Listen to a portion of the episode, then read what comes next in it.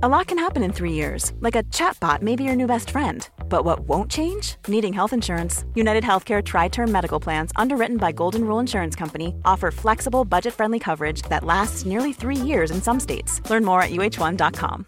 Imagine the softest sheets you've ever felt. Now imagine them getting even softer over time. That's what you'll feel with Boll and Branch's organic cotton sheets. In a recent customer survey, 96% replied that Boll and Branch sheets get softer with every wash. Start getting your best night's sleep in these sheets that get softer and softer for years to come. Try their sheets with a 30-night guarantee. Plus, get 15% off your first order at bollandbranch.com. Code BUTTERY. Exclusions apply. See site for details.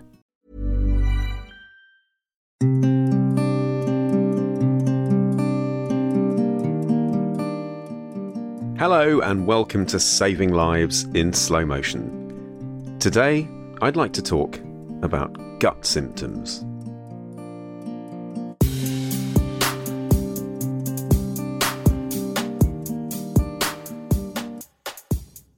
Now, those of you that listen to the podcast regularly will know that I'm in the middle of a series of episodes that relate to the book that I'm releasing next year called The Health Fix.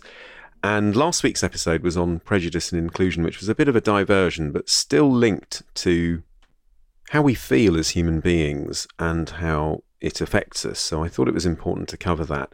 Today I'm going um, the other way, and I'm going very much more in the medical direction and focusing on gut symptoms. Why am I doing that? Because it, they're so common. That is the real reason. So there was a survey by Mintel, um, which is a big consumer and marketing intelligence agency that published reports. And in 2016, they published a report that said 86% of Brits have suffered from a gastrointestinal problem in the past year. 86%. That's almost 9 out of 10 people. And I'm going to make, a, I always say never assume, but I'm going to make a bit of an assumption that people know the basics of, for example, if you get heartburn, most people know that they need to slow down in terms of their eating and avoid spicy foods and alcohol and all that stuff. So I'm not going to cover the super basics. I'm just going to really, in a way, do a tour of the gastrointestinal system and why symptoms can manifest for reasons that may not be immediately obvious. Now, I'm going to cast my mind back about 25 years. And one afternoon, I was sitting in a pub called the Distillers in Hammersmith in London with two friends at med school. And we were trying to predict what the most prevalent symptoms might be in the future, so in 25 years' time, where we are now. And one of us, um, not me actually, thought it would be gastrointestinal symptoms because of the rise in fast foods and convenience foods and you know alco pops as as they were at that time. The other thought it would be respiratory conditions because of pollution. And I was looking more in terms of specialties and thought that the busiest one would become general practice because more work was being pushed out of hospitals. And actually, in, in some way, all three of us were right. So if we start there with a very broad brush picture in terms of the world that we live in, what most people eat, and differences across the world, the first thing is that many of us know is that any food that is processed is not good for us. Let's just start with that. How is it not good for us? Lots of ways firstly, the processing takes out a lot of the nutrients in the food. Secondly, it makes it harder to digest. For thousands of years, our bodies have been used to eating, in inverted commas, real food. So, you know, think crops that come out of the ground, or if you're a meat and fish eater, then cooked meat and fish. And if you imagine um, eating a highly processed food, our immune systems, our gut, you know, they're not really designed to recognize those things. And as a result, it's likely that there'll be some sort of reaction, whether that's heartburn or bloating or immune dysfunction, you know, your immune system signals going wrong because they're essentially getting the wrong messages. On the flip side of that, if you eat certain foods like vegetables, for example, going back to that concept of real foods, there's a whole load of machinery within us, um, receptors, I'm thinking of in particular, that really have some beneficial effects on our immune system. So, one of them, for example, is called your aryl hydrocarbon receptor, or AHR. And these are commonly found in our intestine. And the more these receptors are stimulated, and the way to do that is the simplest way is through diet, the bigger the impact, the beneficial impact on our immune system. And that in turn means that we get less inflammation and are less likely to go on and develop conditions like inflammatory bowel disease, for example. So, you know, actually, AHR has become a potential target for therapeutics for drug companies to see if there is a way of, as drug companies do, manipulating this into something that is is actually therapeutic and will actually help prevent or treat certain conditions. Now, I've gone in quite deep there because I think all of us know that if we eat better, we feel better. But sometimes it's just nice to know a bit more detail about what's going on. And if we stick with that for just a second, one of the things that activates the aryl hydrocarbon receptor, or AHR, is something called butyrate. Um, and butyrate is an example of a short chain fatty acid, something that's produced by the gut when dietary fiber is fermented. So if you're eating fruit and whole grains and beans um, or broccoli, you know, this type of food actually will activate those aryl hydrocarbon receptors in the gut. And why that's important is because that then has a beneficial effect on your gut flora. And as I've mentioned before in other episodes, your gut flora is effectively the, the food for your immune system, 70% of which is in the gut. So I hope I'm not losing you here, but I'm just trying to talk you through the kind of thinking behind, I guess, what we eat and why it's important, just for this part anyway.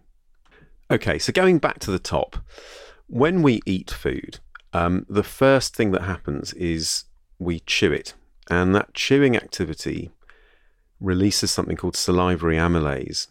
Salivary amylase is an enzyme that breaks down carbohydrates. And so the first step in eating is to make sure that we chew our food well.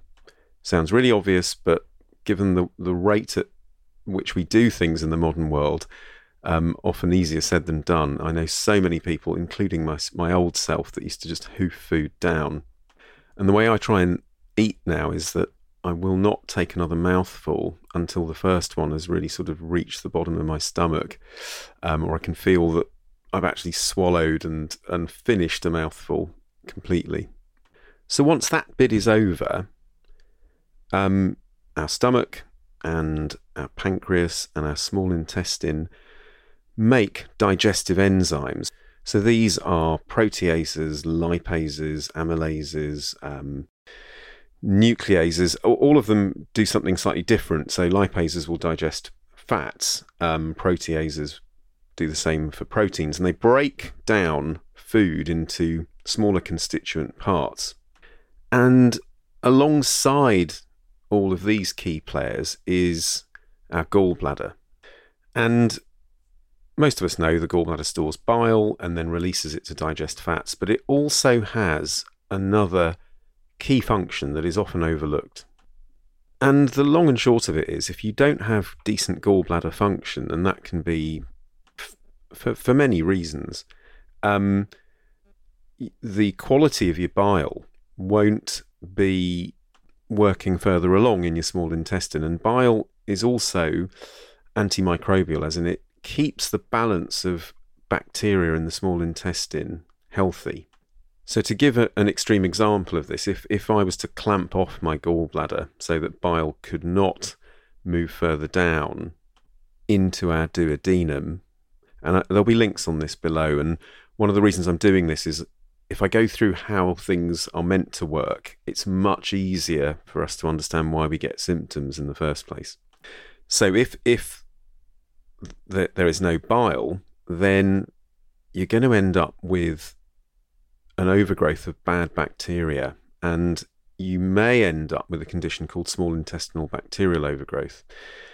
Now that is often an underlying cause for irritable bowel syndrome. So, those of us who have ever experienced IBS type symptoms, one potential cause of this is something called small intestinal bacterial overgrowth. I'll post a link to this.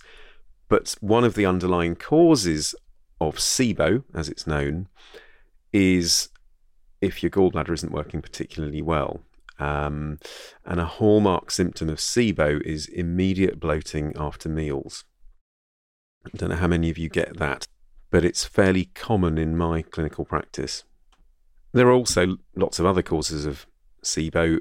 People who've had lots of antibiotics over the years, um, anything that can upset the balance of good versus bad bacteria, that balance um, in the small intestine. So, all of our digestion, in the true sense, in terms of absorbing nutrients and getting all the good stuff out of food, whatever we've eaten or drunk, finishes in the small intestine. And then after that, anything residual moves into the large intestine. So this will essentially include indigestible fibre and any sort of waste products that we don't need, which obviously we then defecate, pass as feces. Okay, so that, that was a very quick tour. You might need to re listen to that again because I've really raced through it purely because of time constraints.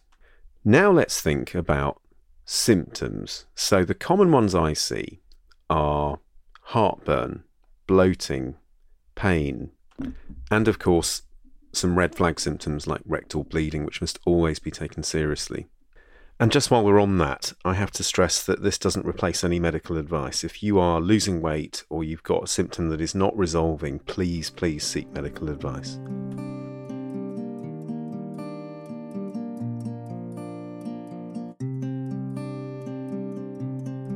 So, just to simplify things, I think my episode on how, what, and when really applies here. If you think about your gut and you think about eating, the how, what, and when of your eating is important to drill down on. And sometimes just keeping a diary will give you clues as to things that suit your gut and things that don't. What's quite interesting is people with IBS often go on a low FODMAP diet, which works fairly effectively. But if you look at FODMAPs um, and foods that are forbidden, if you like, on a low FODMAP diet, they are actually some of the healthiest foods on the planet. And purely because they, they tend to make gas in the large intestine, particularly on the right hand side. Um, if you go on a low FODMAP diet, you, you get less bloating, so IBS symptoms are reduced. But occasionally, as I said before, the underlying cause may well be SIBO, which can be quite hard to treat and isn't always acknowledged, actually, certainly in, in, in general practice. And, and historically, in my experience, also by one or two gastroenterologists. So a lot of people have ended up taking private tests for it online, breath tests, which will, will confirm whether they've got SIBO or not, can be quite challenging to treat as well. So, going back to the big picture again, and how we started when I was talking about the aryl hydrocarbon receptors, um, there is a tribe that is often talked about called the Hadza tribe in Tanzania, who have a very high fiber diet and have up to 800 different types of plants in their diet. Now, I don't know about you, but I can only name about eight, let alone 800. But the point is, um, they have a very low rate of disease when it comes to the gut. Cool fact a crocodile can't stick out its tongue. Also, you can get health insurance for a month or just under a year in some states. United Healthcare short term insurance plans, underwritten by Golden Rule Insurance Company, offer flexible, budget friendly coverage for you. Learn more at uh1.com. Imagine the softest sheets you've ever felt. Now imagine them getting even softer over time. That's what you'll feel with Boll and Branch's organic cotton sheets. In a recent customer survey, 96% replied that Boll and Branch sheets get softer with every wash. Start getting your best night's sleep in these sheets that get softer and softer for years to come. Try their sheets with a 30-night guarantee. Plus, get 15% off your first order at bollandbranch.com. Code BUTTERY. Exclusions apply. See site for details. Or their immune system, you know, autoimmunity. And that's likely to be no coincidence. It's because of what I said before, how, you know, these food effectively sends signals to these receptors that have an effect on our immune systems. And the longer that you send, you're getting the right signals through, the better your health is going to be. It makes sense, you know, and the longer you're sending, you know, the wrong signals via highly processed food or whatever it is, stress, smoking, alcohol, um, the more likely the immune system is to go wrong. Pretty basic in a way. So when it comes to ourselves, one of the things that it's important to do, apart from looking at the how, what, and when and our typical day, which is very much in the now, is to really look back at our own stories. So, you know, if you're born premature, not breastfed, um, have a load of antibiotics when you're young, those three factors alone will potentially prime your gut um, to be a bit more sensitive than, than someone who doesn't have those factors. Um, all all of those factors that I've just mentioned have an effect on gut flora. And so, years down the line, when someone's in their 20s or 30s, um, that story can manifest. You know, once you add other things in, like dietary habits or lifestyle habits, um, which which change throughout life. Suddenly, one day, a symptom manifests, and it can be anything from acid reflux, you know, heartburn, to bloating after meals to having loose stools. And a really useful tool, I think, you know, if that is happening for you, um, is to keep a diary. A food diary really, really helps drill down on the story. A lot of people ask me about probiotics. I'm a fan of them, particularly after courses of antibiotics. And if you have got that story of poor flora, it is something that you should consider, in my opinion. Okay, so we've covered quite a lot there. I just want to come back to one thing, and that is I, I do not want to suggest for a minute that no one should ever eat anything unhealthy because A, that's unrealistic, and B, sometimes occasions are there to be enjoyed. So, again, this is personal opinion, but unless it's absolutely off the menu because you have an allergy to it, um, you know, if it's your birthday, eat cake. Um, if you have a special day at the seaside planned with your grandparents, or your parents, if you've got children, so it's their grandparents, then taking a walk down the pier and eating fish and chips is a special memory. So do it. You know, I'm not saying for a minute that there's any room for absolutism here. Um, there are factions. I mean, this is the the difficulty about talking about the gut because obviously it's so linked to nutrition. But just think for a minute how important stress and sleep are in terms of what your gut does. They've got nothing to do with food directly.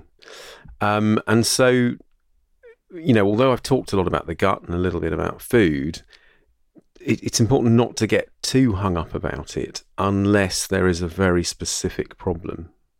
Now, I know a lot of people won't agree with me, and some people just need rules, you know. Um, and if you're one of those people, I respect that because, you know, I, I'm a moderation person. So, what would make me not be one? Well, if I had um, a condition that meant that I, I absolutely couldn't eat a certain food. So, an allergy, for example, or celiac disease is another good example.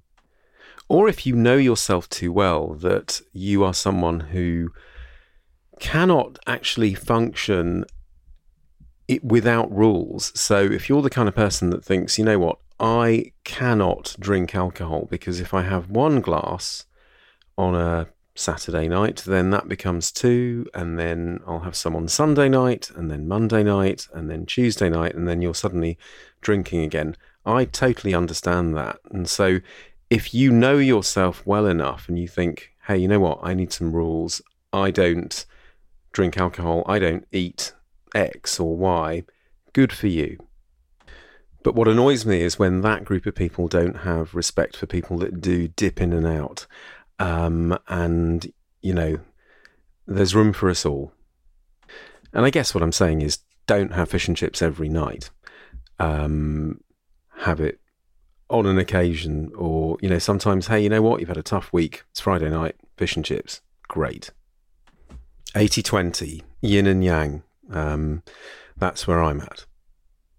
Okay, so um, lots to take in there. I guess to summarize, um, the the basic premises that I want to leave you with, beyond the super basic ones that I assumed people know about, are chew your food, eat slowly, think about your life story and all of the things I mentioned that might be colluding to manifest gut symptoms at some point in your life. Is there anything that you can do about them?